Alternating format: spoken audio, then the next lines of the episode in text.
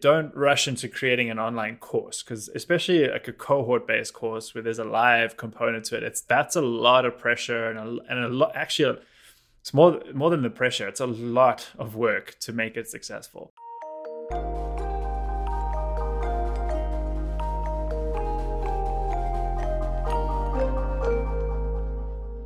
Andrew Barry has helped creators like Ali Abdaal create their online courses.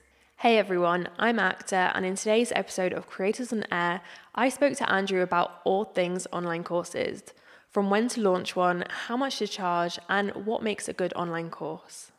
So I've kind of been in the B2B you know, consulting world, specifically for learning, for about 15 years. Um, so very kind of spent a lot of time, a lot of experience working um, and seeing what works with from a from a learning perspective and a teaching perspective. Um, and so I think at the end of 2020, I think is when I started tweeting about some of those things um, and, and, sort of aiming it at uh, helping people create courses. Um, I was also I'm a course nerd myself, so I just take like online courses all the time and spend way too much money on them. Um, and and so and I had the opportunity to kind of work with some really great course creators doing that. Ali Abdaal was, was one of the first ones, and um, I helped him with his uh, very first cohort um, with their like peer mentoring part of it. It was a great, great experience, and um, and from there, I just started working with a lot of course creators, uh, and then ran that course that I mentioned. Um, that was at the beginning. It was almost exactly a year ago, April twenty twenty one. And is creating online courses something that you think all creators should be doing?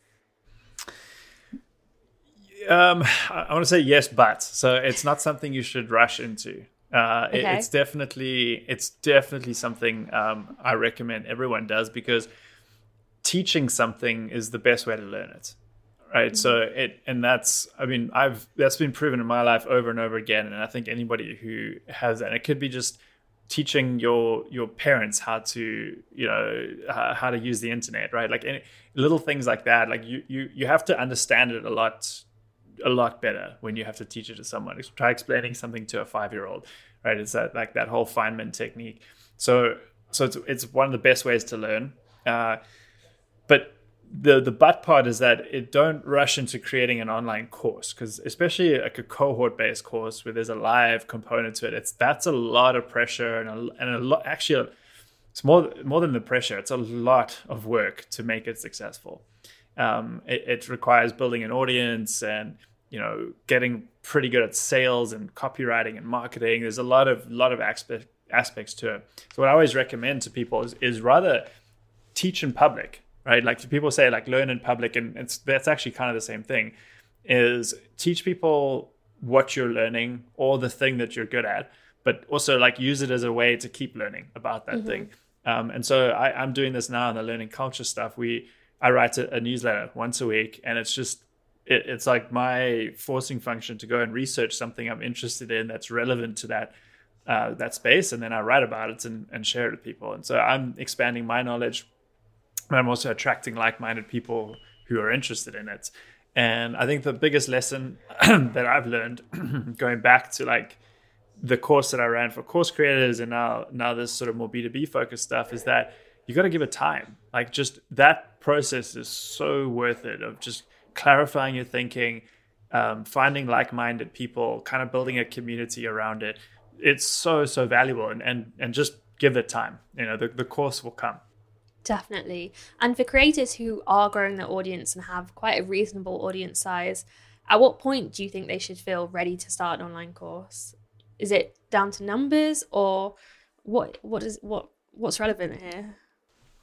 Yeah, that's a great question. Um, so there's no no set number. Um, I think the best way to do it, it it's it's obviously easier for someone who has a decent sized audience already, um, and and can the the first thing I recommend they can do, and this is so much easier when you have a big audience, is to test the demand for the thing that you want to teach, and the best way to do that is to ask people, but even more, you can ask them or invite them to a workshop on that thing right? That that's like that's the easiest thing. Because then it also forces you to kind of provide some kind of value in you know 60 minutes or whatever um, which is tough to do. So like it really you have to like get very clear on what what value you're going to deliver to people. And that's that's often what I recommend starting with is put together a workshop and say, hey, I'm going to teach you how to do this thing, and we could talk about like how to frame that as well because that's also important.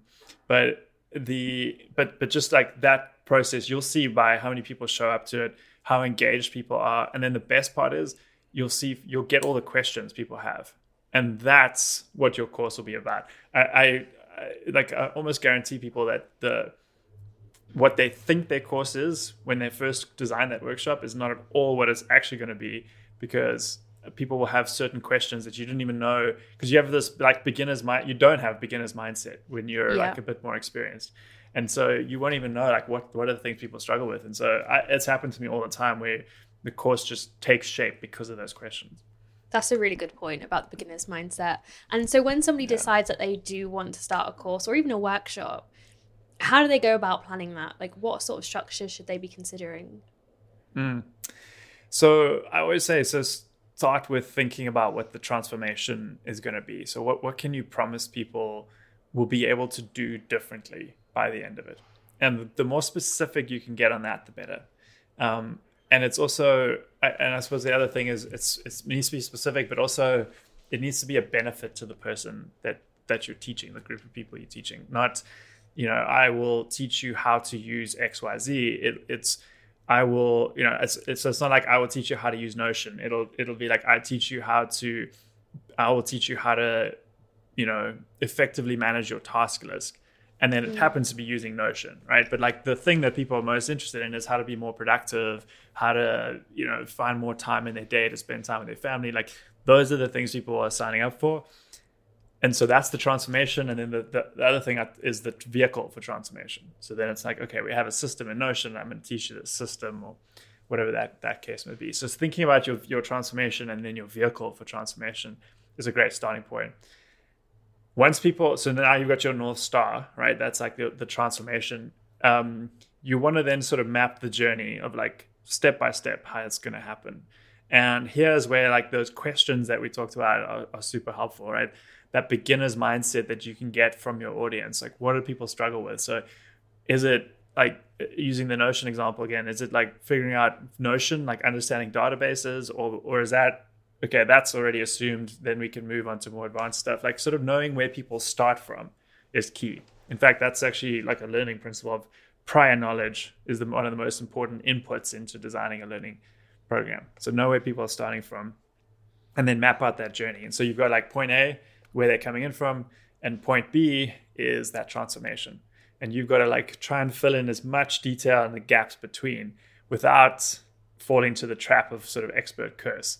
Like, you know, jumping to conclusions or or making assumptions that are not explicit and that kind of thing. And it's really interesting that you're talking about expert curse because I'm sure a lot of people who haven't done a course before will have to deal with imposter syndrome when starting one. Is that something that you see online creators dealing with when they do start courses and how do you kind of encourage them to overcome it yeah i mean i i dealt with that with with my program with 150 people ali abdaal dealt with that and i think still does you know with his program and he has you know millions of people following him. And um, it, it's no matter how big your audience no matter how much um, expertise you have in the thing it, there's i think there's always imposter syndrome. And i think the roots of that is is knowing and this is like the good part is that you knowing that you don't know everything right? Accepting that you don't know everything and that's actually a good thing. That's actually that's what a lifelong learner is. That's why you're going to keep learning because you don't know you you accept you don't know everything. But it also comes with that downside of like oh someone's going to ask me a question and i'm not going to have the answer you know or i'm going to get caught out and they're going to have a different way. And um, so that's like the flip side of the coin. Um, so to answer your second question, how do you deal with that? It's just, I, honestly, I think it's just accepting that um, and dealing with it in a, in sort of a authentic, vulnerable, humble way. To the point, like I'll get super specific. Like if those questions come up, because they probably will, just say, you know what, I don't have a great answer for you right now.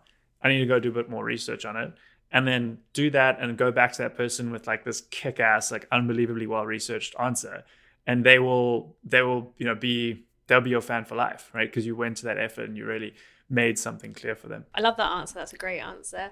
And um, hmm. when you are dealing with courses, obviously you've mentioned already that there's things like cohort-based courses. You've got things like video classes, workshops. There's different kind of models almost for courses. So how hmm. should creators go about deciding what sort of course they're going to deliver to their audience? So I think the I think the best way often this is what I recommend to most people is to start with a live type of uh, program, right? Something that you can get people together and you can um, you can learn from them while they're learning from you. Because it, so you're getting those you know that feedback and those um, the, the questions that they have and it's the best way to shape your course. I think i think people too often jump into like creating a self-paced type of thing like record a bunch of videos yeah. put that out there. And like it can work and I've had some really great ones that are like that but I'm pretty sure most of those people started maybe not with a, a formal course but just by having conversations with people and teaching them live one on one, on one even right? And kind of going through that process uh, and then seeing what resonates what questions people have and it just it makes that end product so much better. Um, so that was the order I did it in. It was it, the the self-paced course that I put out after my live thing was was definitely so much better because it, it was like half of it was the experiences that I'd had in that in that live program. Yeah, and getting all that user feedback. Exactly, exactly. Which you, which you get in the moment, you know, like that. It's not even like you know the survey at the end or anything like that. It's it's like in the interactions during those live sessions um, where you're just like, oh, you know what, that's that's what people are asking about, or that's what's resonating. Um, that's what your course should be about. But we've also seen creators like Ali Abdaal create Skillshare courses alongside his own courses. Do you think there's a hmm. place mm. for doing things like that alongside your own courses? Yeah, hundred percent, hundred percent. And I think in Ali's case, like his his Skillshare stuff was, um, at least initially, I think was sort of on the you know studying like study techniques and that kind of thing which he had been teaching live in cambridge for for years before that right? Like he That's that, that he yeah right? Like so like that it's all still there. Like he, he knew what worked and what didn't work and he was able to mm-hmm. then package that knowledge there. And, and i'm sure that's true for then a lot of his um his his you know more recent stuff as well. It's kind of accumulated experience that that gets packaged up there. Um yeah, I'm just trying to think like if it. I, I don't want to dissuade people from putting out um, self-paced courses because some people know their stuff so well and you know have been working or like consulting with people coaching people and you know have have that so that that experience all counts right and mm-hmm. that can absolutely be packaged and put into a product and yes it's great to have a product out there working for you you know i get the slack notification every now and then it pops up in the middle of the night and you wake up and you made a sale, right? And so like that, you definitely that that's appealing, and and and there is there is some something to say about packaging your wisdom like that. And speaking of Ali Abdaal, since that's how we both met, um, you helped him with yeah. his course, Part Time YouTuber Academy, and I'm interested how exactly you did help him with that course. Yeah, so uh, he so I, it, was, it, was, funny. Like I think I someone tweeted um, when he was to do his first one, um, and I responded saying like, "Oh, I'm signing up for it. I'm, I'm, super excited for this." And he responded like ten minutes later saying, um, "You know, he he's like, I'm." I don't think I don't know if he said it in the tweet, but he's he was like, "I'd love to pick your brain and, and see if you can help," because I'd been you know I'd been writing about this stuff for a bit now. And, um, so first of all, I was blown away because I didn't know he even followed me on on Twitter. Um, and so we jumped on a call and we were just chatting, and, and I was just sharing ideas around how he can scale basically by using and and then the, the other part was this idea that I was writing about then called destination and journey groups. So having you know he sets the destination and those sort of big live sessions that he does is the destination group. So that's like he's like got you know the these are the 11 things steps you need to follow. You know i don't think it's 11 in his case but like you know you know what i mean? He maps out the whole journey and he can take you through it over those course of those live sessions. But everyone who goes through your course they're just struggling they're just trying to figure out how to get to step two you know from step one or like or you know wherever from four to five or from five you know like where people are on that spectrum. And it's impossible for him in his position to help every single one of those people at that scale, right? It's absolutely impossible. So he and and I think this was freaking him out at the time. He was like, I don't know what I'm getting myself into here. Like, there's going to be so many people, and like you can't help everyone in a in one you know live session that 300 people are in. And so we started, um, and so I was sharing the way to do that is through journey groups. So you you you have smaller groups of peers that are kind of come together around similarities, like they're at some similar stage or a similar audience size or whatever the case is and you have a peer mentor that's leading them and that person is also only one or two steps ahead. Not you know ali abdaal level like they're one or two steps ahead because it's so much easier to learn from someone who's just been through what you're going through right now right? Um, and so yeah so basically you know I, I, pitched that idea to him and he was like okay can you help me do this? You know like and he he you know he let me go into the course for free and like you know so we and that relationship expanded a bit and i helped him kind of get the group of mentors together. I mean, an amazing, you know, he he found all the people that he knew from his network, just an amazing group of of mentors. Um, and I just helped them kind of set up the the structure for it, like what does a good mentor session look like, that kind of thing. And then they just ran with it and have taken that to a whole new level, like every single cohort. Definitely. And I, I did PTYA with you. And one of the things that I loved most about it was that community aspect, which came about from mm. being in peer groups with people that were similar to me. Um, how else do you think courses can create that community aspect? Because that's what I find a lot of people enjoy about doing cohort based courses is that community aspect. Mm. Yeah. So in my world of of corporate uh, like sort of B2B training, there's this thing, there's this idea of communities of practice and communities of interest. And so we, we've been talking about communities of practice where you're coming together, you're like working on, you know, maybe it's maybe it's like your production of your of your setup at home, right? The the studio quality, and so people like that, you know, getting together on that and making changes. Maybe it's like scripting, you know, coming up with a good hook. Like so, that's the specific parts of the practice for for making YouTube videos. Um, then communities of interest was, I think, something they also do well is just having like what are the things you're interested in, like. Uh, productivity you know like all the people that are interested to to making videos about productivity like books, uh, you know, sports, like whatever the thing is. So having the way for people to to go and and sort of pair up or not even pair up, like group together around those interests is huge. So that that was like a small thing, but it makes a huge difference because it just again just creates that feeling of community and connection amongst people, and it's probably different to the the the peer group you're in, right? So like now you're meeting more people. Um, so that's that's huge. The other thing I'll say is we talked about this a lot when I was working together with his team was how do you increase the surface area of connections for each individual? And the best way to do that is through one-on-one interactions, right? Or like one to a small many of, of people. Um, and so then you can start to look at the whole the whole cohort, the program of like four or five weeks, and say, well, how do we take, how do we make sure each individual gets exposure to as many different people as possible? And so then you've got things like the feedback, you know, so, uh, where people post feedback, and now you've got, you know, new people coming in and, and reading your stuff and giving feedback on it. And so there's connections there. You have breakout rooms in the live session. So now you're in a room with four or four or five people, and you know, another new set of connections. Um, I think there was like matching. You could like sign up. Accountability partners was another one um, that that they definitely ran with. Um, so you just like you stack up a bunch of these and you say how many you know early and often get that surface area of connections for people, and yeah, the rest kind of takes care of itself. There are a lot of those things that I actually really enjoyed about PTYA. Um, the other question that I wanted to ask you is about pricing, because I feel like especially when you're hmm. starting mm. out, how do you know how to price your course?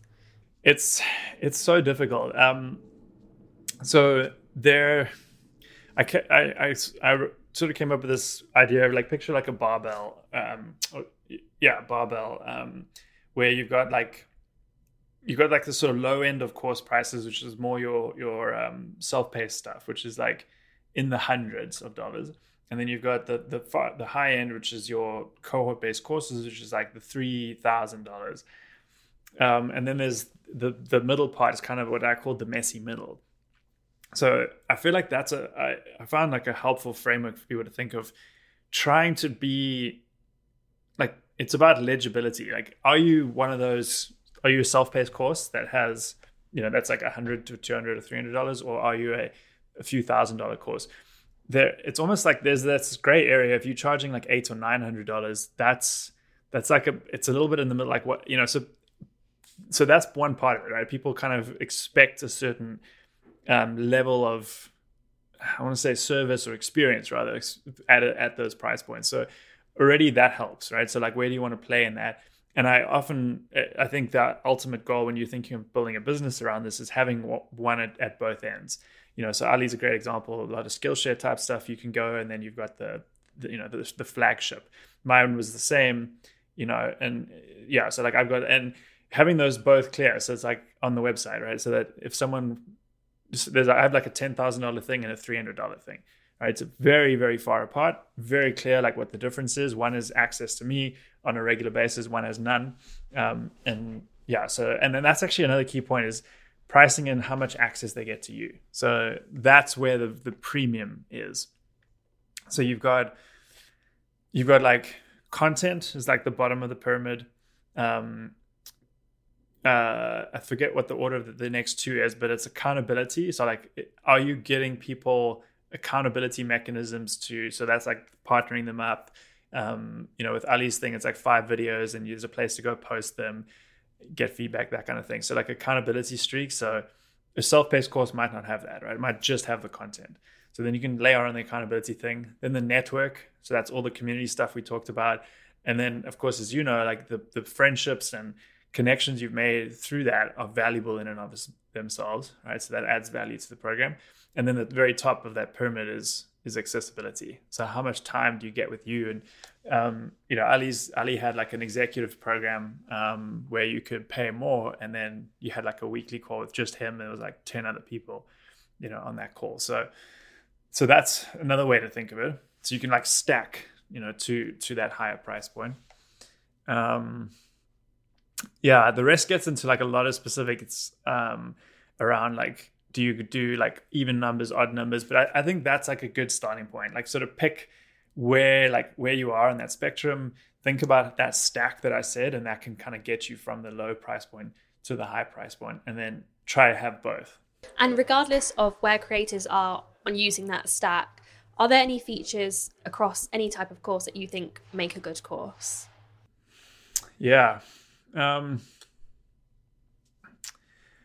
so obviously good good quality content, but I don't necessarily mean well produced. Like that is not necessarily important. I've had a lot of great courses uh, that are just Loom videos, you know, like screen screen recording. So like the content, the quality of the content and, and, the insights and the knowledge that you're sharing is is more important than the production value. Production value is nice to layer on later, right? Once you you want to like level things up. Um, so that's super key. Also with content, less is more. People don't want oh, you're going to get 90 hours of videos with this program. Like, no one wants 90 hours of videos. I want one hour of video that tells me everything I need to know. Right. I want, yeah, not even, you know, so like, yeah, so that's super key. Less is more. Like, can you get it, like, you know, insight dense? Um, yeah, I think, like you said, you know, the network and the community piece is is key. So if you can have that, you know, we my self-paced course has that a bit. Like we do socials once a month and we do um, we do t- uh, pairings. You know, so people can sign up for matched, get matched with someone else, and so it it sort of like it relies a bit more on them taking the initiative to do it. So it's not because it's not a you know a, a cohort based course, um, but it it works. And so some people who really you know get involved can do that. So I think that's a key part.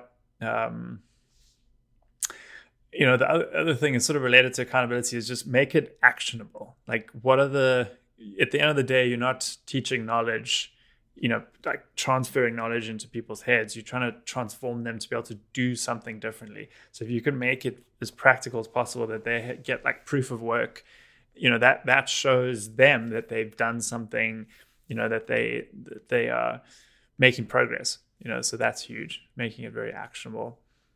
Um, and and then just I guess the last point related to that, and it's cannot it ties into community is is get give ways for people to give feedback um, and to share their work and get feedback, right? Because that that's huge, and I think all the best courses do that and make it a big part of it. Is that you you don't you you it gets you out of your echo chamber of what you think good looks like, and you're getting real feedback with whatever it is a piece of writing, a video, some, anything. Um, it, that's an accelerator for, for people's learning. Definitely. And Ali Abdaal actually offers sponsorships, and those people are meant to help with the feedback as much as possible. So I think that's definitely something that's helped them to grow is getting that yeah, feedback. Massive. What are some of the common mistakes that you see creators make when they are starting online courses? Yeah. Um, rushing into it is definitely one. Um, and sort of putting a lot of work into pr- producing great content that you haven't like battle tested you know with people that, that you you've gotten that feedback of what works and what resonates and what questions people have. Um, so that's a huge one. Um, not putting enough time into the community is is a big one. And I, I learned this sort of through a hard won experience really with my with my course was like realizing with how much work was in building community and how much time you had to spend you know being part of a community almost like modeling the behavior you wanted to see right? You really have to you have to do that yourself. Like no one's going to you can't just expect it to happen and people are going to oh we're going to invite them all to this thing give them a slack channel and then they're all going to just start chatting to each other. You know it, it doesn't doesn't work like that. So um yeah that that that was a big one as well like being um being modeling that behavior. And then i guess like related to all of that is is get a team like when you when you're really going to get into this start to build a team um, around you. Even just getting an assistant to begin with right? Because there are so many moving parts to to running a course you know from the back end like connecting everything and integrating the the technology that you're using to you know making sure that people have uh, writing all the communications and getting those out and um, make scheduling things on the calendar you know like there's just i could go on and on. So many moving parts. So just having someone there to support you takes a huge huge burden off you so that you can focus on teaching because that's ultimately the hardest part of this right? Like and, and so all these other things you have to have rights and you can get a course um, like a community manager. That's a, always a great idea as well if you're at that level. But the more you can sort of build that team around you the more you can focus on and teaching.